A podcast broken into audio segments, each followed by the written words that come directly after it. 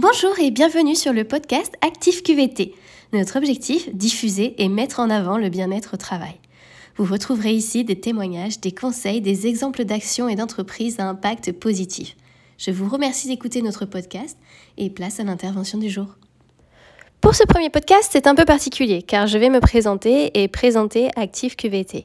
Je suis donc Pauline Besson et après avoir travaillé pendant 7 ans dans le marketing, c'était le moment pour moi d'entreprendre et de faire quelque chose qui aurait un impact sur la société, du sens.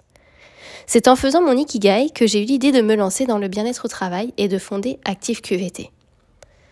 C'est un cabinet de conseils et de solutions en amélioration de la qualité de vie et des conditions de travail. J'ai pour ambition également que cela soit une plateforme où sont référencés les meilleurs prestataires favorisant le bien-être au travail, ainsi que les entreprises et les actions qui vont dans ce sens pour les valoriser, mettre en avant et diffuser le bien-être au travail.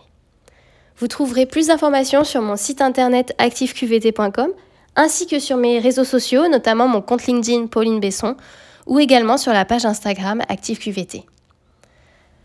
Alors pourquoi nous lançons un podcast? Tout d'abord, j'aime beaucoup ce format. Ensuite, il me tient à cœur de donner la parole et de diffuser le bien-être au travail de mettre en avant les belles actions pour donner envie à d'autres d'en faire autant.